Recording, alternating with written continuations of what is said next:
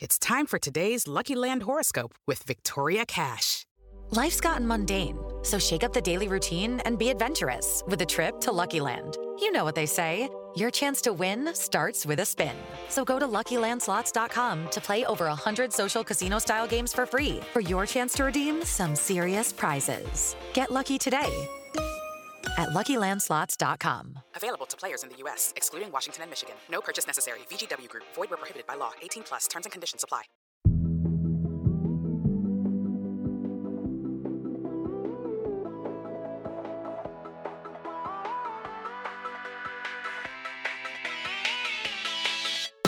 Hi, I'm Rachel Hampton. And I'm Candice Lim, and you're listening to ICYMI, In case you missed it. Slate's podcast about internet culture. And I'm back, baby. I'm not going to tell you what my ranking is in the Bachelor um, final lineup, but I will say that we've got a hot topic to talk about today. And it's the Emmys. The Emmys!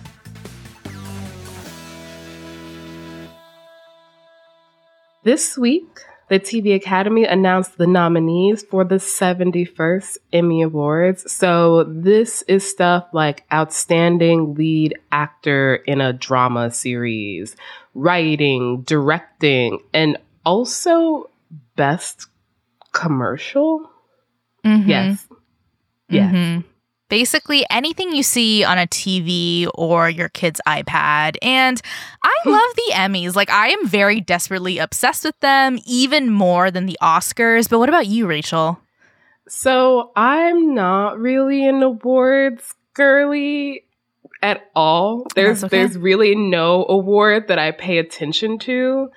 Um I like seeing people win. I like Mhm. seeing people give their little speeches. I like getting outraged when like Green Book wins. Oof. But Mhm. other than that, I'm kind of just like we're do again? There's another one. There's an okay, okay, I didn't know. But with that said, let's talk about these nominations. Other than the obvious ones, aka Succession getting something like Mhm. I'm going to say 100 nominations. That's not true, but it feels true. But other than Succession absolutely sweeping, what stood out to you? Man, I mean, I have to say that I am a little bit sad that Elizabeth Olsen got snubbed. You know, she was definitely a front runner for her role in Love and Death, and that was an HBO Max series. And so it was just odd to see her not get nominated, but her co-star Jesse Plemons got nominated, and I was like, okay, do you? Um, and here's the thing: I am jury duty hive. I cannot believe. That James Marsden of Sonic the Hedgehog fame got nominated for Outstanding Supporting Actor in a Comedy Series. Like, it is insane to me that they snuck him in. You know what? Good for you. And, you know, of course, I'm happy for The Bear, which I do think is unfortunately going to overtake the other person I'm happy for, Abbott Elementary, which was kind of like the last year's critical darling and i think the bear is going to swipe them a little bit but overall i'm not going to say i'm super surprised by what got in i'm just going to say yeah That's fair. That's fair. I will say that I'm still reeling from you describing James Marsden as of Sonic the Hedgehog fame. Mhm, I think mhm. that's an insult to interesting me and my ministry of the James Marsden Church. Um, I, on the other hand, am very happy James Marsden got nominated, not because I've watched Jury Duty, but just because I think that man deserves so much more than Hollywood has given him. But I do think James Marsden deserves more than he's gotten. Um, I can't say I was necessarily surprised because I don't keep up with any of it. So it's like, sure, mm-hmm I'm obviously so happy that Janelle James and Sheryl Lee Ralph and mhm. Quinta and Tyler James Williams are all nominated because I adore them. I'm honestly, can I say, very happy that Love is Blind oh my god got nominated. Sure because it means there'll be more of them yeah Exactly, exactly. Like, I just want to be able to say Emmy award winning Mm. reality television show. Mhm. Love is Blind. And obviously, shout out to Selling Sunset and Vanderpump Rules for getting nominated. I feel like we've somehow covered so many of the shows that have gotten nominated for Emmys, which I think means that we have taste, which I already knew, but I love to be validated.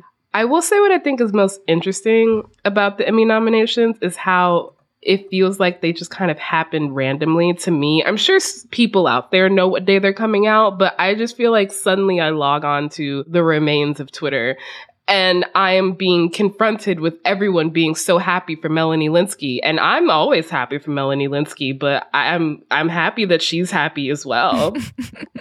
no, it's weird because the Emmys as a entity are not only split into several ceremonies, but like more people are happier on nomination day because getting nommed is the win. Whereas at the actual ceremonies, it's like there's one winner per five losers. So the odds aren't that great. Mhm, The odds are not in their favor. And it's not lost on either me or Candice that the Emmy noms are coming at a, let's say pretty bad time for Hollywood. The Screen Actors Guild called a strike this week, and a lot of these nominees are in SAG. And meanwhile, the writer's strike is entering its like 12th week of picketing. And you know, mm-hmm. writers on those lines were nominated. Directors and actors and crew people who work on those shows were nominated. And that's why this round of Emmy nominations, it just feels kind of icky to me. Yeah, and it doesn't really help that Emmy's campaigning is this several months long affair.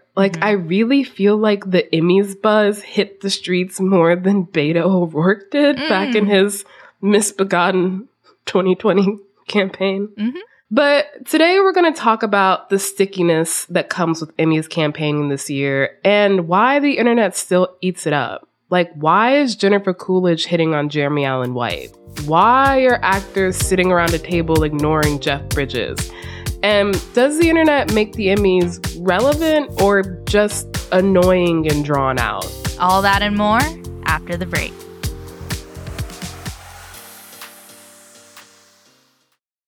Tired of not being able to get a hold of anyone when you have questions about your credit card? With 24 7 US based live customer service from Discover, everyone has the option to talk to a real person anytime, day or night. Yes, you heard that right. You can talk to a human on the Discover customer service team anytime. So the next time you have a question about your credit card, call 1 800 Discover to get the service you deserve. Limitations apply. See terms at discover.com/slash credit card. Judy was boring. Hello. Then Judy discovered ChumbaCasino.com. It's my little escape. Now Judy's the life of the party. Oh, baby, Mama's bringing home the bacon. Whoa, take it easy, Judy.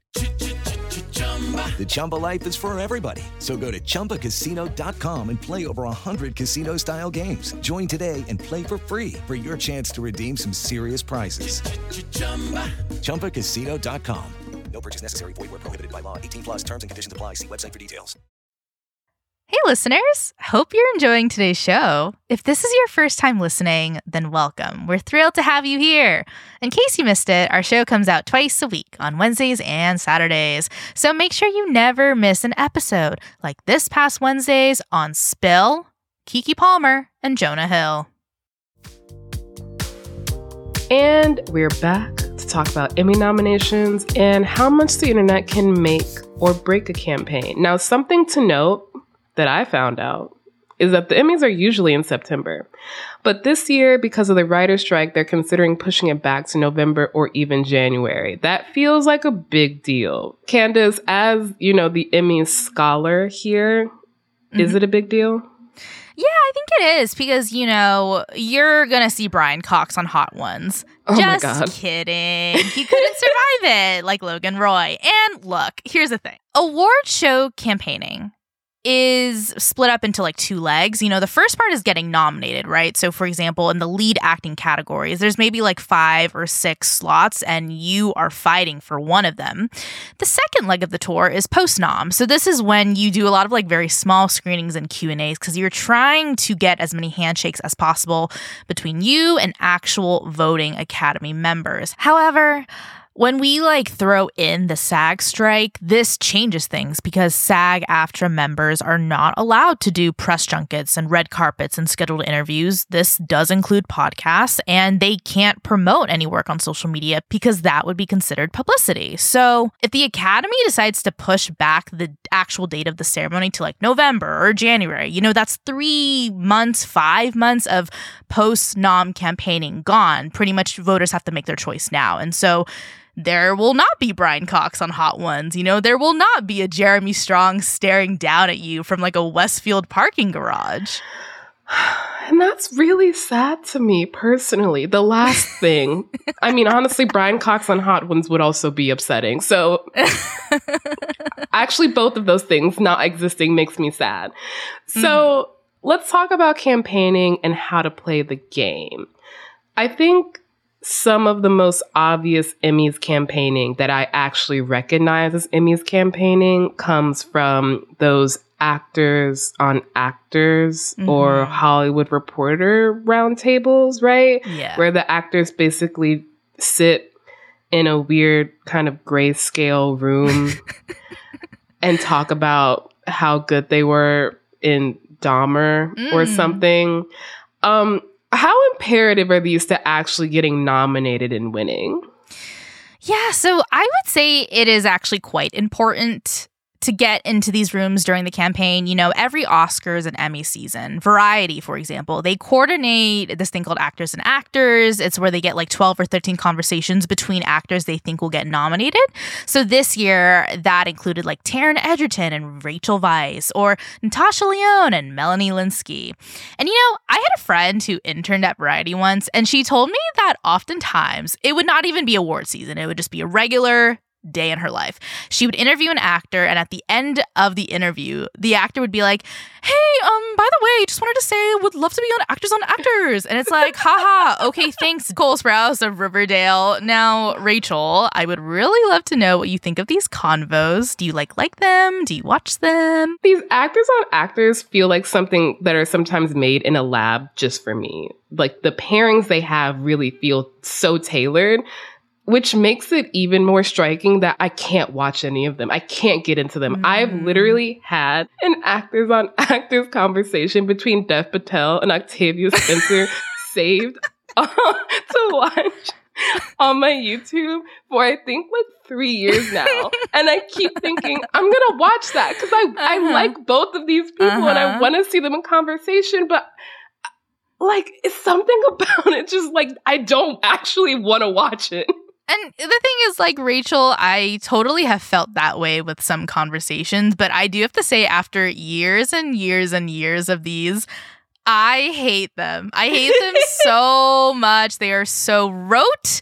And to me, the biggest offender about this year is just that the pairings were so boring. They were so not interesting. And unfortunately, I'm about to come at two people who, like, I love, but I have some notes, which is that I think Pedro Pascal and Steven Yeun being paired together for actors on actors was so boring. And it was so obvious because, like, they were both in apocalyptic shows. They're actors of color. They're not competing in the same category. So, like, of course, they'll play nice.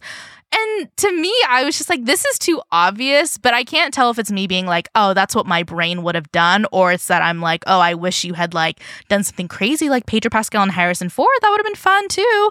But here's the thing like, the most interesting convo I saw this year from Variety was probably Katherine Heigl and Ellen Pompeo because it just kind of turned into this like very interesting Grey's Anatomy reunion. However, mm-hmm. if you're wondering, like neither of these women even got nominated for their shows this year. Like Katherine was allegedly up for Firefly Lane, okay, and Ellen did not even submit herself for Grey, so she was this, she was there for the snacks. And so, if I see an actor entering this conversation, knowing they're probably not going to get nominated or they just don't care about campaigning, so like Jennifer Gardner for her Apple TV Plus show. I dare anyone to tell me the name of it. Like, what they're going to do is they're going to show up on set and they're just going to have a really annoying conversation about craft and about how hard it is to take my character home. And it's just like boring industry talk that frankly does not move me at all. Yeah, I really think one of the lesser admitted things about Hollywood is that listening to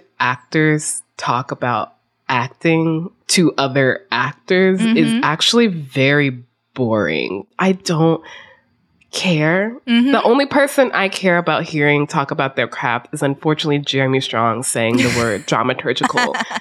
And that's it. That's really it. So obviously, Candice and I are semi anti actors on actors, but Mhm. what about the roundtables that the Hollywood Reporter does? Those are also part of this whole campaign cycle. I think something I'm realizing is that a lot of the footage of actors I've seen over the past six months is all part of an Emmy nominations campaign, and I was just like, why are this? Why is why is Pedro everywhere? Why am I seeing all of these clips? Yeah. Uh, yeah. You know, I would ironically argue that the roundtables are probably more imperative to Emmy campaigning because, you know, depending on scheduling and who they can get, the Hollywood Reporter will gather like five or six people they think will probably get nominated. And you will notice they're usually not nominated for the same show. Some are leads, some are supporting, there's a mix. And full disclosure, I used to intern at the Hollywood Reporter, but basically, to me, this is kind of like the Hollywood Reporter saying, hey, here's our slate for who we think will be nominated. And unfortunately, I do think that the TV Academy's voting body does look at these roundtables, or they look at Scott Feinberg's forecast or Gold Derby's predictions. And, you know, sometimes they'll like throw in a random person who was probably just available that day for the roundtables. But most of the time, I do feel like they get maybe like four out of six nominations right per table. I would love to be the random person just thrown in. That sounds so Oh, fun. yeah. But I have a question for those of us in the audience, in the recording room, who don't know who is Scott Feinberg and what is a gold derby? hmm hmm So Scott Feinberg, he is an awards editor for the Hollywood Reporter, and every award season he does this thing called like Feinberg's forecast, where he just kind of like maps out his very own predictions of who will get nominated, who will win, blah blah blah blah. Gold Derby, to me, is like the DraftKings of Hollywood award shows. Like it's a website. They basically aggregate like entertainment editors and critics their predictions for like who's gonna win what, and they like tally up the odds of like uh, there's a ten to one chance Ted Lasso will get nominated for outstanding comedy, and so random people can also like jump in and make predictions too. There's like a scoreboard. I really truly believe it's basically online betting for awards season. Not that I've ever done it. No money has changed these hands. Okay. So it's like fantasy football, but for Emmy nominations. oh, a hundred percent. Yes. Okay, okay, Yeah. okay. I got it. I understand. Mhm. So the roundtables. I'm really dragging my own attention span here, but I once again have never been able to get through a whole one of these. I I see them and I think, you know what? I do want to see, you know, Jeremy Strong talk to Bella Ramsey about Mm. their acting. And yet I don't. I do, however, see clips and snippets pop up on my Twitter timeline a lot. I see them on my TikTok for you page a lot. Mm. For example, there was this moment between Jeff Bridges, Pedro Pascal, and Kieran Culkin in a recent roundtable. Are you a daddy? I'm not a daddy. and not a I'm not gonna be a daddy. I'm a daddy. Nobody likes my daddy part. or I think one I remember is like Jeremy Allen White, Jennifer Coolidge. They did an actors on actors together. And there was like this clip of Jeremy talking about how his hairstylist Allie would have this like candle with Jennifer's face on it and he would stare at it every single day. I rigged that because I've had a crush on you, and um, I asked Allie. I sent that candle. You to just her. sent it in there so I could be staring at it for the setup. Good, good, good, good, good. But you see, like, there is this low level flirting here, but it's unabashed and they're doing it for the camera. Like, this is part of Emmy campaigning. And part of it is making it seem like you're fun and you're charming and you're like cool to work with, AKA someone you would vote for class president. And this stuff, it sounds stupid and it seems trivial, but it worked because both of these people are nominated for Emmys this year and they're actually like front runners in their category. It's giving that part in, I'm so sorry to do this, but that part in Hamilton where they're like, I could grab a beer with him. Mm, yeah. Yeah. Yeah. Yeah. Mm-hmm, mm-hmm, mm-hmm, mm-hmm. Something you brought up that I truly did not fully put together until we started talking about this episode is that basically any press by an actor in a TV show leading up to when Emmy nominations are dropped is part of an Emmys campaign. So, like Pedro Pascal and Hot Ones. Yeah, let's talk about it. I mean, I would love to. We did an episode about the internet boyfriendism of Pedro Pascal, which where we write or where we write. And in March, he went on, you know, one of the many YouTube chicken wing eating shows, mm-hmm. this one, mm-hmm. Hot Ones, to promote The Mandalorian. Can somebody step in here and let me bite into their flesh? Dom. Can somebody give me a cup of blood? and the thing is, this worked. It worked on me. It worked on someone in the Academy because Pedro was nominated for three Emmys this year lead actor in The Last of Us, hosting SNL, and also narrating Patagonia, a CNN documentary, which I can only assume is about Patagonia, not the brand. the land. the land. yeah. And like, by the way, please do not ignore the fact that Pedro is nominated for hosting SNL, which guess what? Was a campaign to promote The Last of Us, which he also was nominated for. He was nominated for campaigning. And also, you don't think Hot Ones is also gunning for an Emmy nomination because they were literally nominated for a daytime Emmy last year, okay? A chicken wing eating show. And so I just think the thing I wish people knew was that every time you see a celebrity eating a chicken wing, flirting with Jeremy Allen White, like all of this is part of a machine. And that machine is specifically set up to get you an Emmy nomination or at least put your name in the convo. Because after that, like, hopefully you win. And, you know, maybe the next project you do, studio execs, they would be so happy to have trailers that say like starring, Emmy nominated, blah blah blah blah blah blah. You know. Mm-hmm. Mm-hmm. And the thing is, as we've said before on this podcast, in a very you know, let's be honest, horny way, Pedro mm. is charm unfiltered. But I don't think it's wild to say that at the top of this year, it would have been so easy to feel like Pedro was being overexposed just because of how often I was seeing him, mm-hmm. because of the way not only was he campaigning, but then the internet turned his campaigning into this Ouroboros of cool slutty daddy basically but because pedro is pedro it just turned into this month long pedro love fest that i was obviously very here for. Mm-hmm. The way he's nailed the internet, the way he's able to command so much attention and then kind of just like fall into the background, I have to feel like that contributed to the nominations that he got this year. 100%. And so my thing about these actors on actors conversations and these roundtables is that they're really long and there is really nothing worse than having a celebrity speak for more than five minutes because uh, look at Rachel Bilson. Look at anyone who goes on Call Her Daddy. These quote unquote like must do, should do campaign stops can very quickly become internet bait to just like catch celebrities saying things they shouldn't. I will give one example.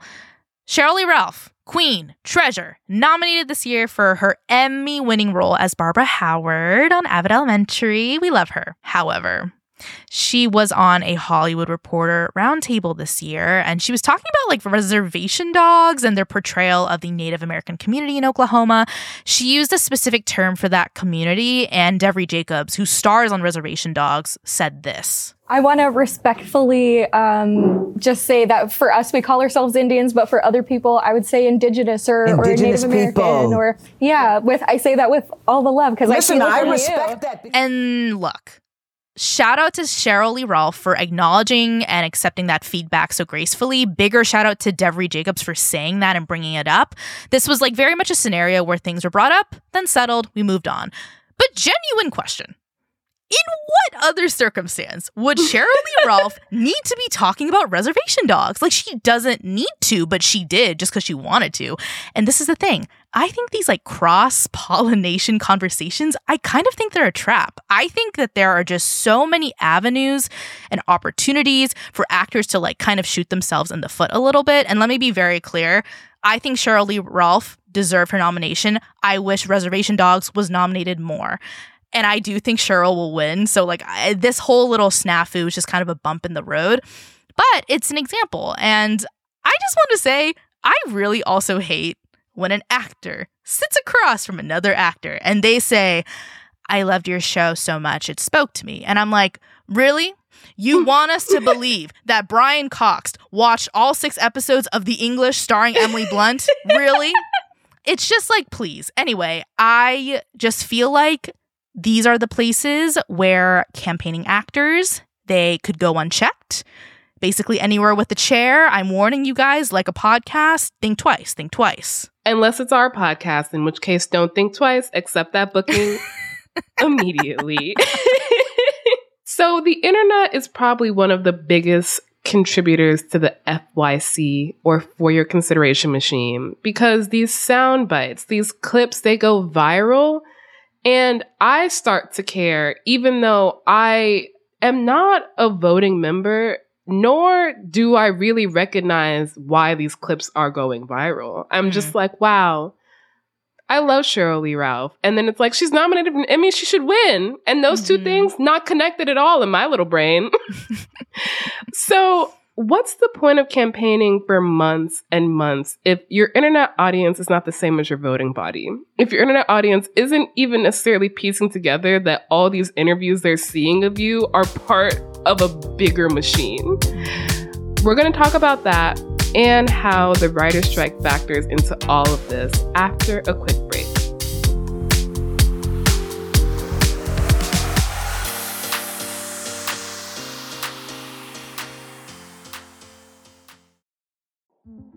In 2007, TV network CBS dropped 40 kids in the middle of the New Mexico desert as part of a brand new reality show. These kids would have to build their own society from scratch. And if this sounds like Lord of the Flies to you, well, it was meant to.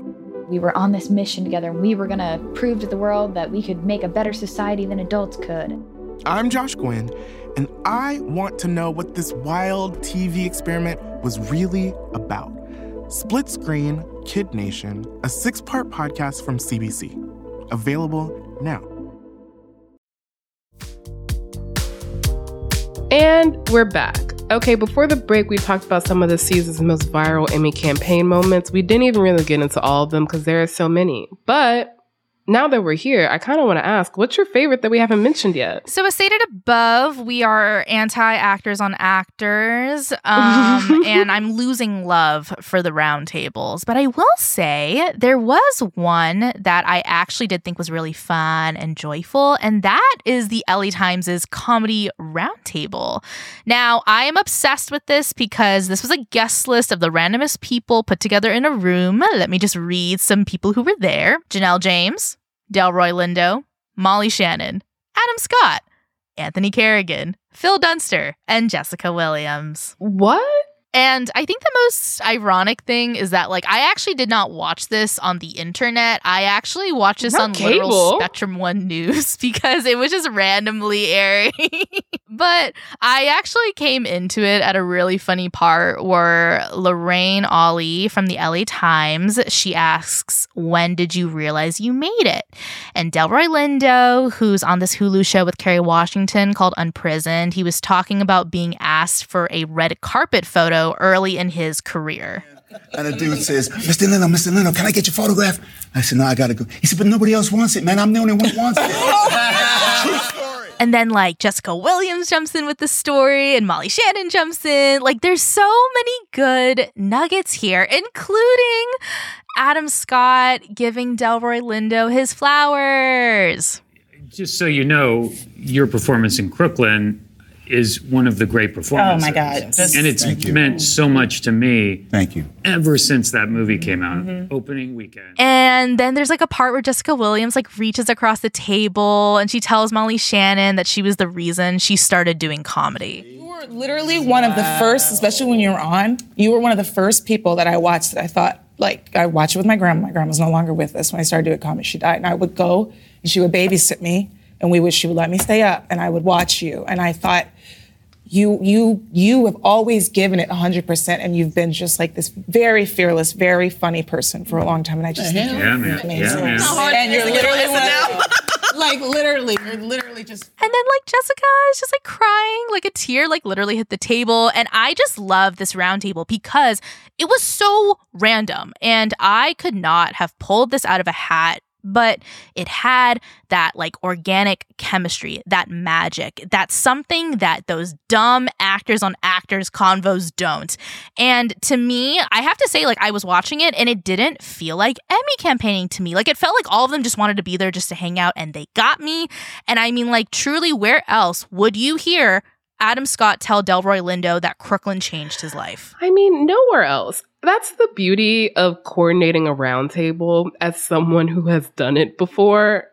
Very mm-hmm. often, the impulse is like, okay, who are the most famous people I can get in a room? Who can I get to Right. accept this invitation for this moment, for this day? It really all comes down to scheduling a mm-hmm. lot of the times. But the actual thing you need to be worrying about is not the names. It is the energy in the room. It's the vibe. It's you need to give the, chemistry. You need to give room basically to breathe. You need to give room for spontaneity. You can't expect it to flow in a specific way because the best part of a conversation is when you have something unexpected coming on. I think it's really interesting that we're talking about the Emmys this year because some shit's happening in Hollywood.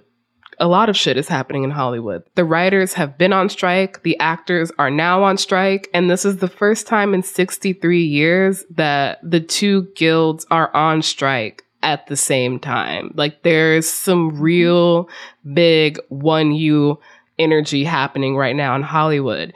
And the thing is, so many great talented people in both guilds were nominated for their work this week. But the people who pay them, the people who hire them and promote them and tell them to go on actors on actors and these roundtables, the reason these actors are on strike and the reason that these writers are on strike is because those people who hold the coin purses are not giving them a fair deal. They're not coming to the table. They're trying to starve them out, basically. And studios are the big bad who use the Emmys to make themselves look good and feel good and make more shows and all that stuff and make you feel good about TV. I guess, Candice, as somebody who has, you know, kept up with Emmys a lot longer than I have, how does it feel to kind of watch these nominations roll out in the middle of these negotiations between basically biggest unions in Hollywood? It's complicated and disappointing. You know, when the writer's strike started, there were a few rules that union members and pre union members were strongly advised to follow. One of them was to not put anything into the pipeline. So, this just means don't submit work to studios, don't do rewrites, put the pen down. And then people started asking, okay, well, hold on. Can I like go on this podcast? Can they mention my show? Can I go on this late night show in the UK? Can I do press? And then the new suggestion was that if a studio, so the big bad, Netflix, Disney, all those people, asks you to do press or do an interview with the publication, it is advised you say no because every ticket sold, every minute streamed benefits those studios right now. And that was advice mainly for writers in the guild, but Emmy's campaigning effectively is press. So to me, it just felt weird to watch all of these actors who are getting nominated for the words that were written by writers who are striking to just like laugh with Brian Cox or like chop it up with Theo James. Like, what I wanted to do is I just wanted to scream, like, guys, wake up. I'm not saying that you're crossing picket lines like Kim Kardashian, but I am saying that this is maybe not the best portrayal of solidarity. Mhm. You're right. And simultaneously, the inverse of not doing any campaigning to basically be in solidarity with the writers before the Actors Guild went on strike is that all of your other peers in the industry are doing the roundtables. And that means that if you don't mm-hmm. do them, you might not get nominated or your show might not win, which means your show might not get renewed because God knows what metric streaming services use to renew shows at this point. And then you might not work until these strikes are over. And it's a really, really tough place to be in. It's a tough place. And I want to also note that it really was not that long ago when the pandemic shut down Hollywood, too. You know, effectively everyone from the top to bottom, actors to grips, they were out of work. So this merging of two union strikes, you know, it feels like you know? Like people were just starting to get back to work again, but I feel like that's kind of where my sympathy ends regarding Emmy's campaigning because I look back at every video and every roundtable and I'm just like, was all of this really necessary during a writer's strike and now during an Actors Guild strike because, you know, if you are an actor with a platform and you are like this beloved internet boyfriend, so let's say like Pedro Pascal or Jeremy Allen White, you know, you have drudged up enough goodwill and you've got this strong digital base of fans who are watching your every move. They're listening to every word you say. And I'm willing to bet that that fan base wants you to do the right thing and like support writers. Definitely. And when I think about the internet's role in Emmy campaigning, I'm curious as to how impactful you really think it is. Like, obviously, we're seeing, you know, these videos go viral, we're seeing these clips all over our feed, but does it really matter how many fan cams of Kieran Culkin I post in terms of him getting nominated and then winning? you know, I think it does matter. I think it does matter, and you should post more. But, you know, this is where I kind of compare the Emmys to the Oscars. You know, Film Bro Twitter. FBT is alive and well, and You'll notice that the Oscars historically have really often nominated and given awards to the people that Twitter does not want to give them to. As you said above, Green Book, anyone, yes. And so there is this disconnect. With the Emmys, I think the internet just plays a bigger role. You know, first, the Emmys are more predictable. Like when Julia Louis Dreyfus won four Emmys in a row for Veep. Did you really think that she was not going to win that fifth Emmy for Veep? Second, I just think that the Emmy voting body is more online than the Oscars body. Now, I don't have a demographic chart, but I'm just saying that television writers and producers and showrunners, you know, they're younger than the Oscars voting body. They're more digitally aware, if not digitally native. And I think they're just like a little more interested in what the people are saying because they're trying to make television for those people. Mm. Look at how active Quinta Brunson, creator of Abbott Elementary, is online. She is the busiest woman in Hollywood right now, and yet she is posting a meme every single time there's a new episode of Abbott. And, you know, because there's more TV people online, I just feel like they're more likely to see the Barry fan cam or Jeremy Strong saying he wants to be a hummingbird. but, you know, this goes back to the role of TV in our lives. TV was always a medium that kind of met us daily or weekly in the living room. It's always felt like the more intimate art form in comparison to film, which is usually like a very one and done experience, at least to me. But isn't social media an even more intimate experience? It's like one that we hold and post and use in the palm of our hands. And so the internet, which brings actors and writers and industry people even closer and closer to viewers, like it bridges that gap. And so truly, I would not be surprised if a Carmy fan cam is the reason someone votes for Jeremy Allen White this year. Honestly, the fam cam creators, the edit creators, they're doing the Lord's work. They're publicists. They're publicists and should be paid as such, honestly. I mean, with everything in the ecosystem, the strikes, the noms, the fan cams, I feel like there are definitely some moments of joy in this list of nominees, even if mm-hmm. we don't find out who won until February. I did want to ask is there anyone that you're rooting for? I'll go first because I feel like, you know, actually have very I have much fewer categories because I really only know like 10 people who are nominated. I think the most hotly contested field at the moment is best leading actor in a drama series sure. because three of the actors in succession have been nominated. Kieran Culkin, Jeremy Strong, and Brian Cox, even though Brian Cox was in three episodes out of the 10 in the season, mm-hmm. which is a mm-hmm. very Logan Roy thing to do. Everyone's like Jeremy Strong's method. Actually, Brian Cox's method. Let's be real here. But I think it's Kieran's year. Nadira Goffe said this on slate.com. I think it's Kieran's year to win. I think he did incredibly this season. Again, having watched all four seasons in a span of about a month. He his performance just improved so much like year over year over year. So I'm just I'm really rooting for Kieran.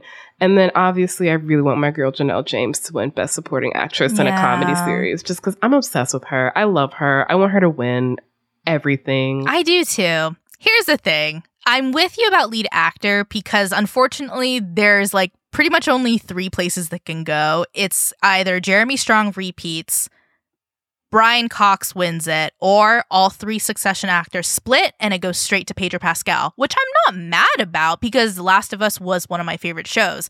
However, the reason I am throwing so many tomatoes at Brian Cox in this episode is for the reason you just said. He, spoiler, was not in many episodes this season. And therefore, I just think he should have been bumped down to at least supporting or a guest because that would have given Jeremy and Kieran at least a 50 50 shot. But now they've lowered it to 33%. And I'm just like, ugh. You're right. Again, very Logan Roy to basically fuck over Kieran and Jeremy. And I'm gonna be honest, even though I'm I'm not happy about it because I want Kieran to win, it does make me laugh because it, it feels like an extenuation of this show that just ended. Exactly, exactly. And so I will say, very good picks. Janelle James, love you. I'm with you on that. Um, the person I'm rooting for is someone I actually mentioned up top. It's Jessica Williams. So Jessica Williams is nominated for Best Supporting Actress for the Apple TV Plus show Shrinking. This stars Jason Segel, Harrison Ford. They're all therapists. And you know, a few years ago, Jessica took a break from acting after the unexpected passing of her boyfriend. And I remember really commending Jessica for taking that break and not talking about it until she was ready to, because, like, my heart broke for her. I loved her in the second season of Love Life. I loved Two Dope Queens. That was very formative in my own podcasting career. And so I love her so much. And I will have to admit that I like cried a little during the LA Times roundtable we brought up because she just seemed so full of joy. And, you know, she plays a therapist on Shrinking who lost her best friend. And so, you know, Jessica has talked about how acting, especially on a show about grief, was kind of therapeutic for her.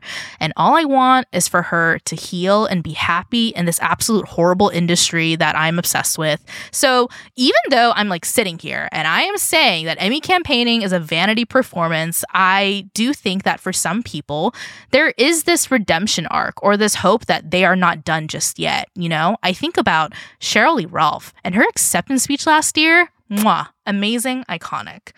I think about Jennifer Coolidge having this massive comeback and getting her first ever Emmy nomination and win last year. Like, I just think about Jessica Williams and the generation of artists that she is a part of who are so bright and so full of life.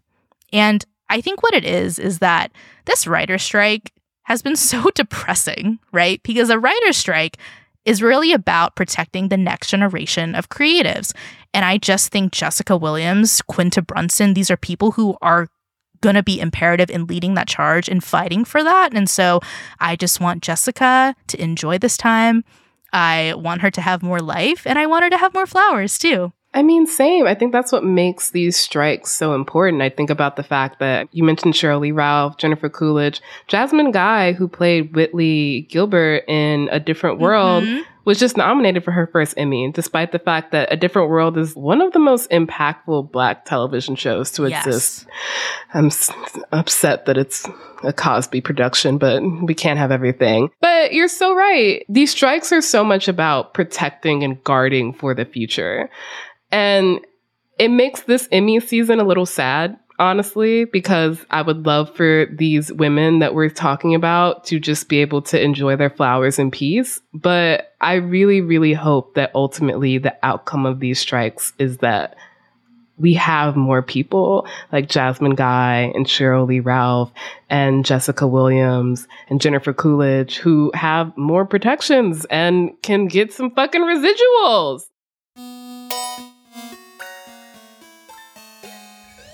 All right, that is the show. We'll be back in your feed on Wednesday, so please subscribe. It is the best way to never miss an episode. Please leave a rating and review in Apple or Spotify and tell your friends about us. Tell your striking writers and actors about us. They need something to listen to while they're on the picket line. You can follow us on Twitter at ICYMI underscore pod, which is also where you can DM us your questions like, why am I seeing Jennifer Coolidge and Jeremy Allen White flirting? And you can also always drop us a note at ICYMI at slate.com. ICYMI is produced by Sierra Spragley Ricks, Rachelle Hampton, and me, Candice Lim. Daisy Rosario is our senior supervising producer, and Alicia Montgomery is Slate's vice president of audio. See you online or on the picket line. Okay, round two. Name something that's not boring. A laundry? Ooh, a book club. Computer solitaire, huh? Ah, oh, sorry, we were looking for Chumba Casino.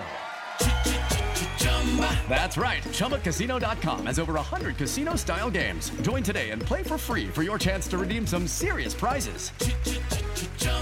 ChumbaCasino.com. No purchase necessary. Full prohibited by law. 18 plus terms and conditions apply. See website for details.